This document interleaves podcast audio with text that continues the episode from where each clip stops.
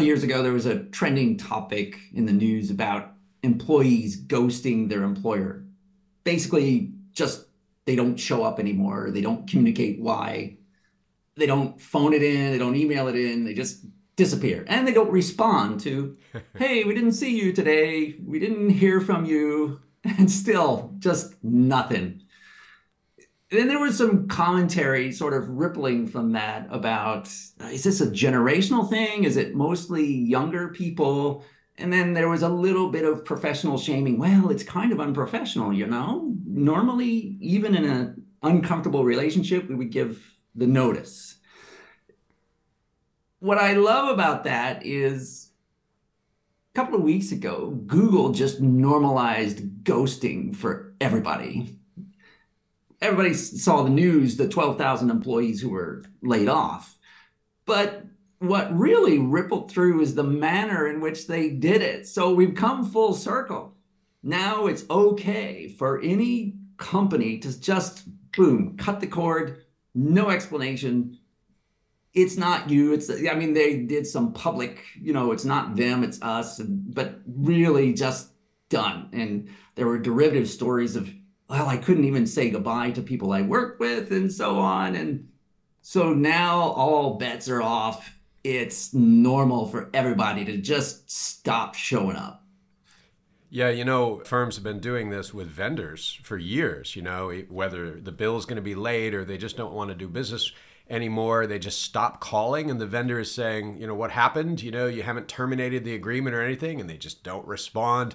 So this is kind of in the company DNA. It's to me hilarious that that it, employees started doing it, and there was this diatribe about being unprofessional. Because as a vendor myself who runs a firm, I've seen this kind of behavior for years but it's also a little bit like office space right? So in office space you've got the guy with the red stapler and he he shouldn't be working there anymore so they just fixed the glitch. And so they didn't tell him he was laid off they just fixed the glitch. No more paychecks. And of course he ends up burning down the building. Don't do that to google.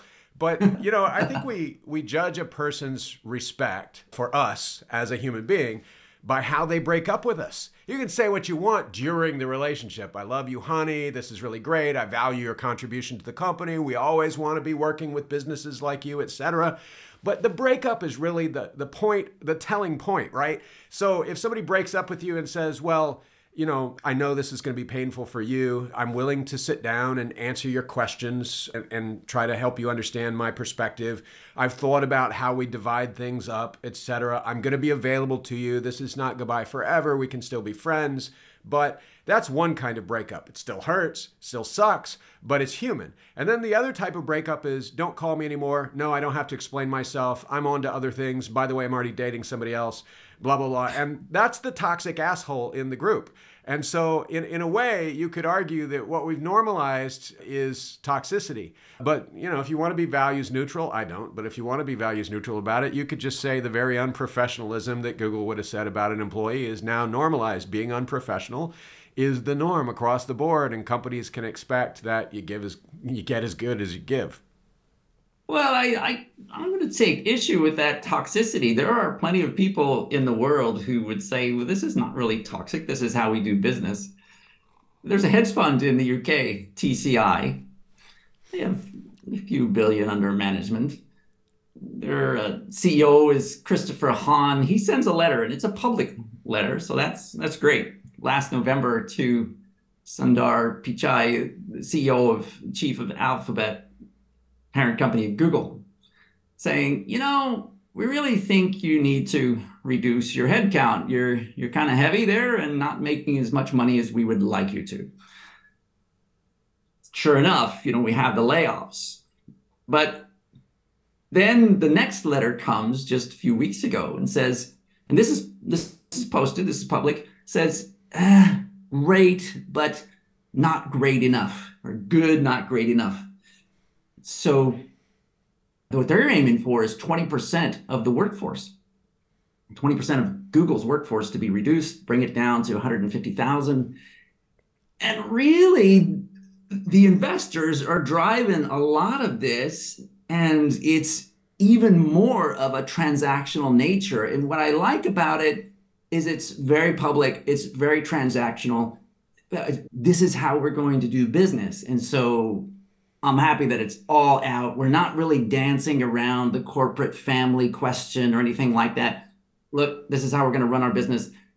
Here's how it's going to happen. So I'm not going to get on the whole, oh my goodness, look at what happened to employees bandwagon or we should regulate this. I'm not worried. I think the market pushback over the long term is going to be a lot more painful than anything regulators could do. But really, my question, Mr. or Ms. Executive, is we thought employee engagement was a problem before. What are you going to do to keep people interested in your company? Well, I will push back at your pushback because I would distinguish between the issue of whether we should be laying people off in vast numbers. And by the way, yeah. I saw that letter and it said you're not only not laying enough people off, we want to see 20% salary cuts across the board. You're, you're paying people too much. So I agree with all of that. The manner in which you do it isn't a separate question. One is culture and the other is finance. So uh, on the culture question, don't be an asshole.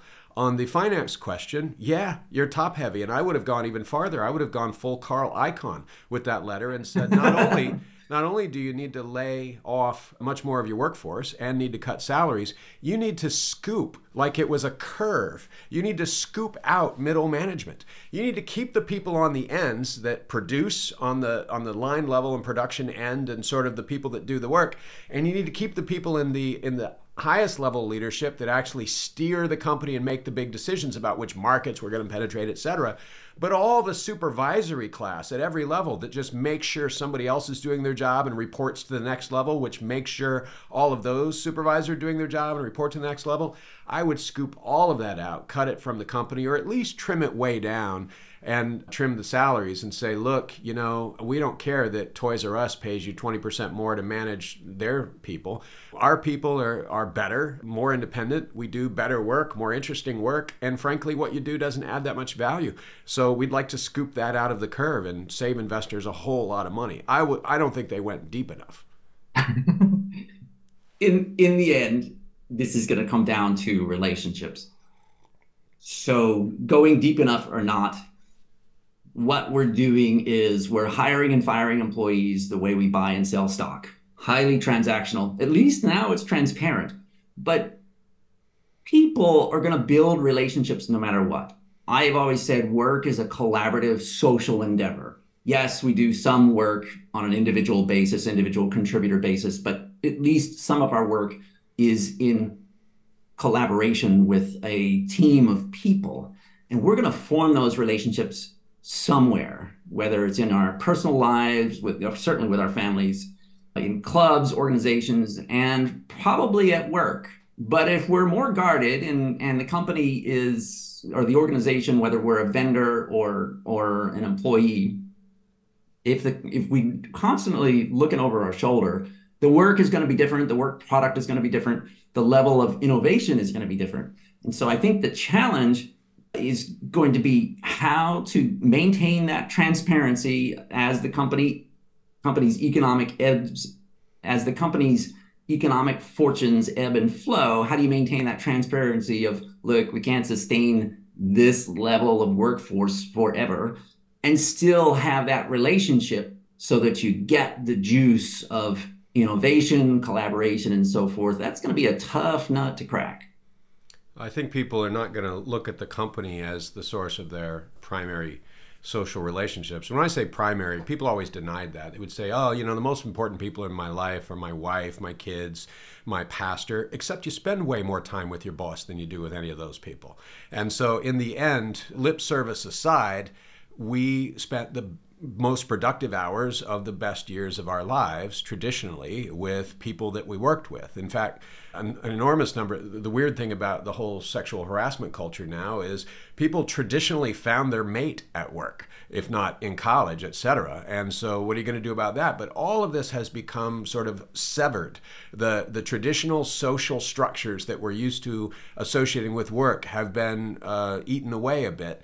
And I think this alienation of the company from the social element of life, to me, it doesn't bother me much because I was always creeped out when I would I'm just an applicant trying to get a job. I haven't really gotten to know you people yet. And already the company, before they've hired me, is starting to say, we're a family.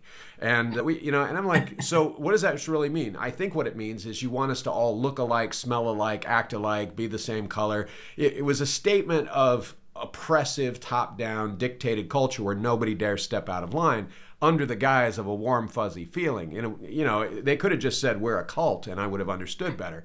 But I, I think we've evolved from you know the days of the company store in the 1920s where your soul belonged to the company. You you bought your milk at the company store. If you needed blue jeans you got them at the company store. You lived on the company farm. They provided your shack so there's the the 20s then you have the the 80s where that none of that's true but you still have the company party. Anybody that's seen that Tom Hanks movie Big, where you know they're they're at the party and first thing that happens is the the suck up manager comes to talk to the CEO and starts well about the Johnson account. And he's like, relax, have a drink. This is a party.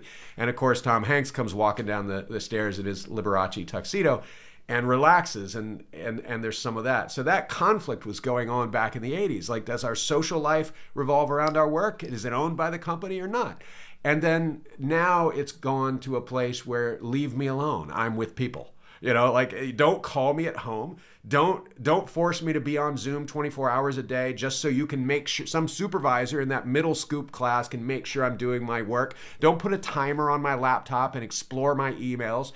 I'll phone in when once or twice a day for a meeting. I'll check in with you, but leave me alone. I'm at home, and don't call me after six o'clock. I'm with people, and that that kind of thing says the company and the employee have now separated their social lives more than ever.